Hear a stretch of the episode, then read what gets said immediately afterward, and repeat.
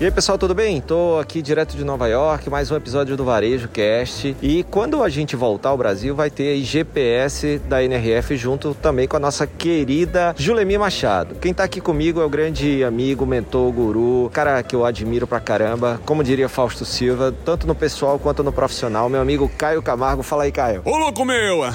Brincadeira, Alfred, é sempre um prazer estar contigo, né, cara? E tamo aqui. Você está no Varejo Cast. Mais uma N R F atípica, né, meu amigo? Com menos pessoas, né? Existe o cuidado aqui, a questão da Omicron aqui pegando nas ruas aqui, ou seja, as pessoas estão preocupadas. Mas estamos aqui, garimpando para vocês aqui para trazer o melhor do que está acontecendo aqui na N R F. A gente tá vendo tecnologia, pessoas e tal, tudo para poder trazer para vocês depois. E aí, falando nisso, guys, se a gente pudesse resumir, a gente está no terceiro dia de, de N R F. A gente viu ali mais ou menos quatro pilares, né? Que a gente pode falar aqui. Primeiro, se a gente teve o ano do FIGITAL, do Omnichannel, esse é o ano do Metaverso. Concorda comigo? Sem dúvida, cara. Você via, de fato, pelo interesse das pessoas, eram as palestras mais lotadas, ou seja, as pessoas estão se perguntando o que, que é isso e como eu entro isso e como eu faço isso, como eu construo meu avatar, como eu coloco a roupinha lá da minha marca no, no tal do metaverso, né? Sabendo que o metaverso nem é um lugar, na verdade, né? É uma questão que está acontecendo por enquanto. Mas eu acho que o grande tema da tecnologia tem sido, de fato, hoje a questão do metaverso, cara. E, e tem um ponto até que você levantou a gente conversando, Caio. Você tem lá a questão do Omnichannel, você tem o físico, você tem o digital e agora também você vai ter a venda dentro desse ambiente de metaverso, ou seja, vai ser mais um canal aí pro varejo, né? Exato, cara. No começo, quando começaram a falar isso, né, Fred, a gente discutiu o que, que é o metaverso, né? Eu até pensei que fosse alguma coisa que fosse uma, talvez uma possível evolução do que a gente falava até hoje de Omnichannel, né? Ou será que o termo Omnichannel ia morrer? Mas o que a gente tá percebendo aqui na feira, conversando com as pessoas, é que, de fato, a realidade virtual, a realidade aumentada não é novidade pra ninguém, já existia. O fato é que, no momento de tecnologia que a gente tá vivendo hoje, nas possibilidades que a gente tem, na demanda do consumidor, a gente começa a ter o terceiro local. Tem a loja física, tem a loja digital, que aí nós vamos colocar no digital agora só de fato que é e-commerce, aplicativo, ou seja, dois D, podemos colocar dessa é forma. É boa, dois D. O digital dois D, né, que é tela, e aí nós vamos ter, de fato, essas questões com a imersão, a profundidade, o três D nessa conversa, que é o virtual. E a questão é, o que, que eu posso fazer num ambiente virtual que pode se conectar com minha loja ou com o meu site? Eu posso comprar uma roupa pro meu avatar e receber a mesma roupa na minha casa? Eu posso comprar uma roupa na loja e receber uma roupa pro meu avatar? Como nós vamos integrar tudo isso que tá acontecendo em videogame, plataforma, redes sociais novas que vão pintar aí nessa história, com que a gente já vem discutindo de digitalização do negócio, de loja física, experiência de loja. O fato é que a gente tem mais um pilar e tem que construir apenas uma única experiência de compra para o cliente.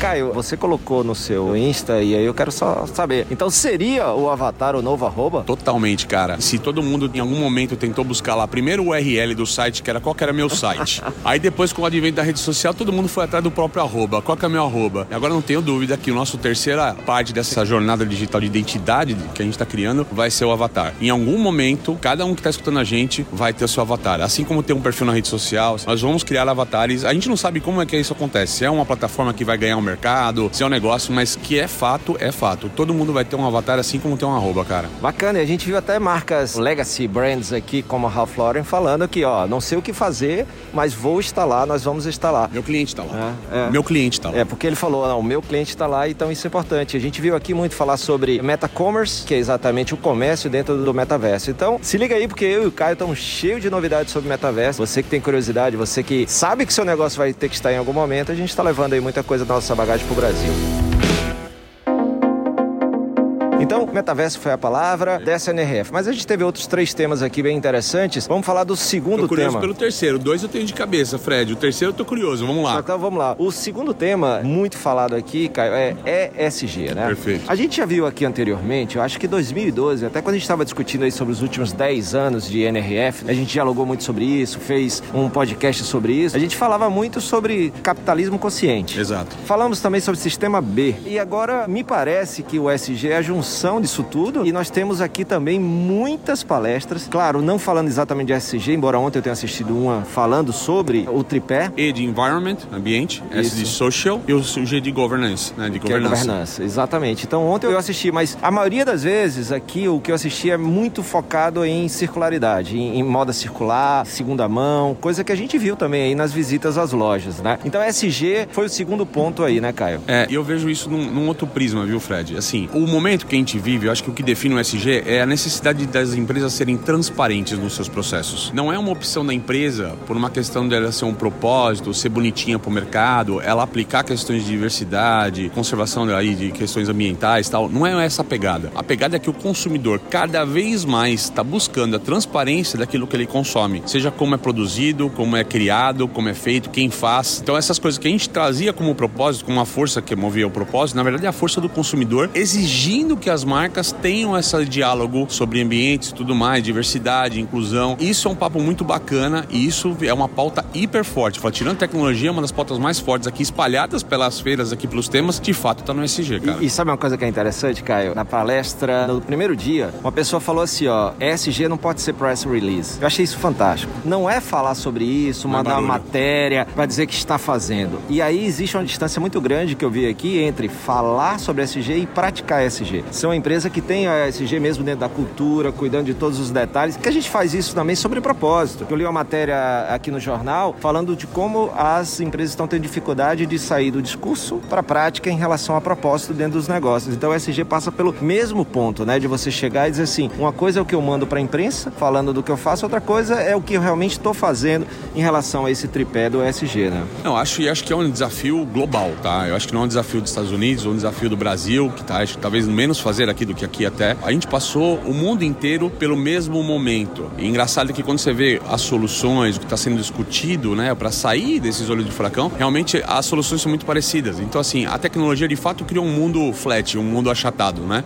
Parece que a gente não tem mais um mundo distante, tão foda, parece que tá tudo muito próximo. Eu acho que essas questões de E S G, de fato, vão ficar cada vez mais relevantes e importantes, e é o que você falou. Não é uma press release, é uma atitude, né, cara? É uma vontade, é uma determinação para fazer a diferença, para causar um movimento diferente, até para, não sei se é o terceiro tema que você entrar, engajar pessoas, os próprios colaboradores nessa história toda, não é só o consumidor, né? Perfeito, que inclusive dentro desse tema, né, que é o terceiro tema que é pessoas, de assim, você trabalhar numa empresa que você sente orgulho pelo que ela faz. E você tem essa conexão também que o consumidor tem de não é só o que você vende, mas é o que você defende, né? Como, como produto, como marca. E produto bom todo mundo tem, cada vez mais a tecnologia ajudando pequenas empresas, médias, grandes, terem bons produtos. Agora, o quem faz, que é o que se fala muito aqui em relação ao E S G, e se fala muito, é muito interessante nas palestras e painéis, as pessoas falando, eu voto com meu dólar. Ou seja, a compra sendo encarada como uma posição política, como um ato político. Isso a geração Z faz, e a tendência que a Alfa, que a gente ainda não conhece muito bem, mas já está sendo muito falada aqui, que é a próxima geração, também venha com essa característica de que os seus valores como uma pessoa precisam se encaixar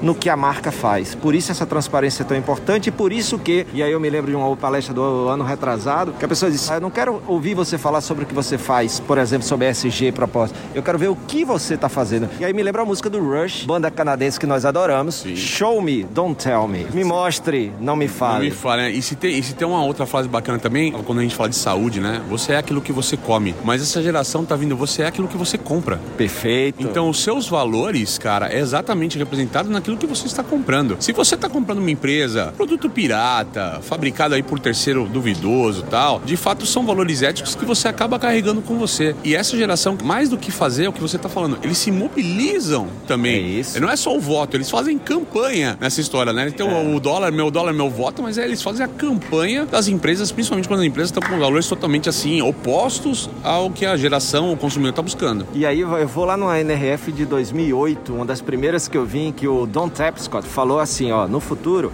se a sua empresa não tiver uma comunidade, você não vai ter empresa. Que aí tem muito a ver, essa mobilização, esse ativismo, né? O consumidor está esperando que a marca seja ativista, que o ativismo tem a ver com o ativismo que ela tem como pessoa, também com o que ela acredita, e essa criação e geração de comunidades ao redor da marca, né? Que orbitam a marca. É isso que vai tornar essa marca cada vez mais forte. Exato. E mesmo que pareça uma ferramenta, um instrumento, você falou do Brasil, mas um instrumento de marketing para deixar a marca mais bonita no mercado, vamos dizer assim, não há problema se for usado como marketing, desde que seja de fato essencial, vital. E que seja feito. É, seja feito. Verdade. Eu acho que não há um problema a marca de fato criar um impulso sobre isso. A gente está cansado de ver startups, sim, que pelo propósito elas crescem, né? Pelo que elas fazem, pela vontade de impactar positivamente e faz elas crescerem. Então, desde que seja um marketing do bem, ou seja, não, com, não falso, eu acho que faz total sentido. E primeiro, primeiro você faz, né? Depois você fala, né? Exato. Então, é essa questão.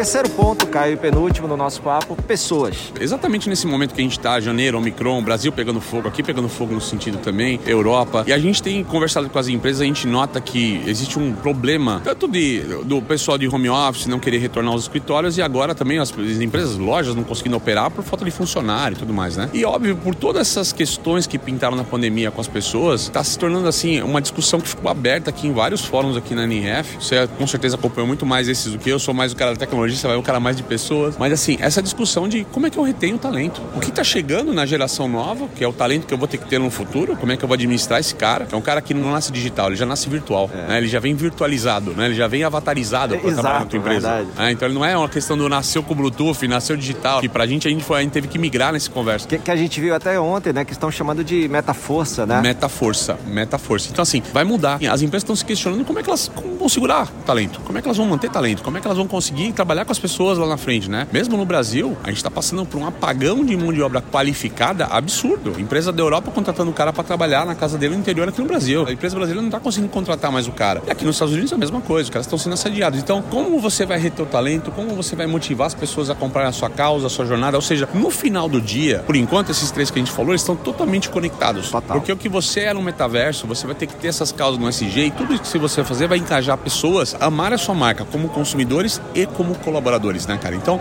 no final do dia, é tudo uma coisa só. Perfeito. Adoro isso que você está falando, Caio, porque assim, né, não adianta você pensar que, ah, no metaverso eu vou ser uma empresa melhor. Ela vai ser um reflexo do que é o seu negócio, Não né? dá pra ser diferente. Não dá pra ser diferente. E aí, falando em pessoas, só pra... Mas você como... tem uma quarta aí na, na manga tem, que eu quero vamos, ver. Vamos chegar, vamos chegar lá. Dois subtemas surgiram. O primeiro você já falou, atração primeiro. E ontem eu assisti uma palestra que a pessoa falou, ó, antes de você procurar atrair as pessoas, procure garantir uma cultura que elas não queiram sair. Exato. Então esse é o primeiro ponto. Tem uma cultura de negócio, ter todo um pacote até do que a gente viu agora na palestra da vice-presidente da Morgan Stanley, falando de criar um ambiente que as pessoas queiram ficar nesse ambiente, que seja atrativo. E aí ela fala que é um ambiente que tem choice e voice. Ou seja, um ambiente que tem escolhas, ele pode escolher que opções você dá para o funcionário e Exato. Que ele tenha voz e vez no seu negócio, né? Eu achei isso muito interessante que ela oh, falou. No primeiro dia, o presidente da Target estava comentando alguma coisa assim, né? De todo colaborador ele ser quase como um C-Level nessa história, isso, né? Isso, isso. Autonomia do C-Level. E aí, meu amigo Fedelecrim, eu acho que a gente pode começar a falar de um terminho eu e você aqui nessa história do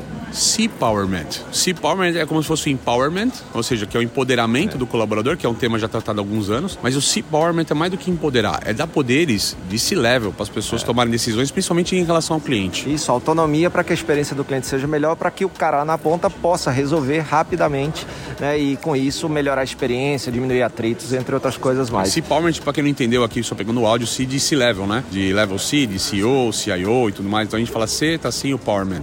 E o segundo e último subtema foi o que eles chamam aqui de D e I, que é diversidade, equidade e inclusão, e aí tem um P depois, que é o pertencimento, né? Que se falou muito sobre isso, sobre o poder da diversidade, gerando não só essa questão da humanidade, de negócios melhores, mas também resultados melhores. A gente viu várias palestras nesse tipo, e o que a gente quer com tudo isso, E S G, pessoas, é empresas melhores no mundo e pro mundo, com mais resultado, sem binaridade. A gente viu falar aqui muito, a gente já fala sobre isso, que o consumidor não é binário, né? E entre o bem e o bem fica com as duas coisas, né? Fazer bem pro mundo e ganhar dinheiro, e eu acho que é por aí.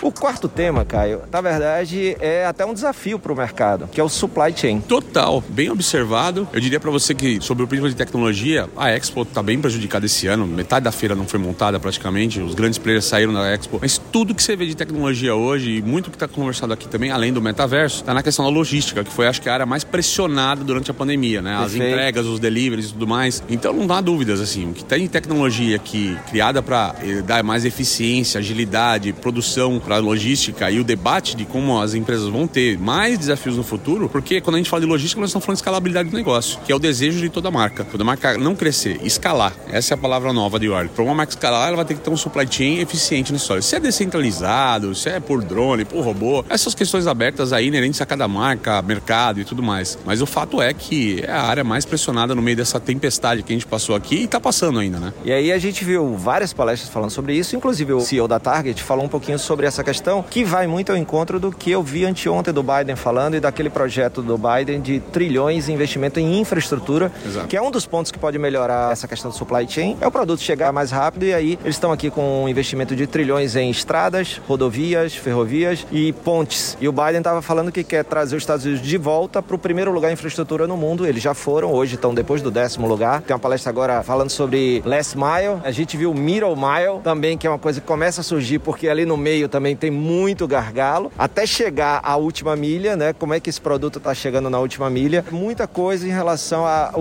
instant delivery, que é a entrega o mais rápido possível. E o que é que as pessoas estão buscando, né? Eu acho que assim, a gente está caminhando cada vez uma loucura maior. Dez anos atrás você comprava um livro, você esperava dez, quinze dias úteis para entregar. Um pouco antes da pandemia você fazia uma compra de supermercado, ele entregava em três dias úteis. Hoje, se você catar qualquer aplicativo e estiver te entregando em mais do que sessenta minutos, entre trinta e sessenta minutos, ok, mas mais do que isso você já vai para uma outra marca. Nós vamos caminhar para um momento que a gente conversava antes da pandemia sobre o que aconteceu na China, e de fato você estiver andando na rua e você estiver afim de tomar um refrigerante, cara, você vai catar o aplicativo e você quer que em cinco ou dez minutos para um motoboy te entrega um refrigerante onde você está, não no endereço. Isso vai começar a tomar corpo com uma super velocidade. Você pega no Brasil o exemplo que a Rappi está fazendo. A Rappi deixou de ser marketplace e começou a montar pequenas lojas, e vai montar mais de duzentas esse ano, lojas que entregam, não é pelo raio, é pelo tempo. Elas entregam em até dez minutos. Isso vai começar a mudar cada vez mais, e isso vai ser um baita de um fator de pressão na logística dos demais. A régua sobe para todo mundo, né? Não tem jeito. E é isso, tem até a ver com aquela outra tendência que a gente viu em dois mil e vinte, que é o Come To Me Retail, que é o varejo indo até as pessoas. A gente até viu na feira, né, Caio, o Robomart, que é um desses exemplos. Valeu, Caio. Obrigado, Fred. Sempre uma honra estar aqui. Vamos lá, G P S na veia e na volta, hein? Vambora. Valeu. Até o próximo episódio do Varejo Cast. Você assistiu Varejo Cast.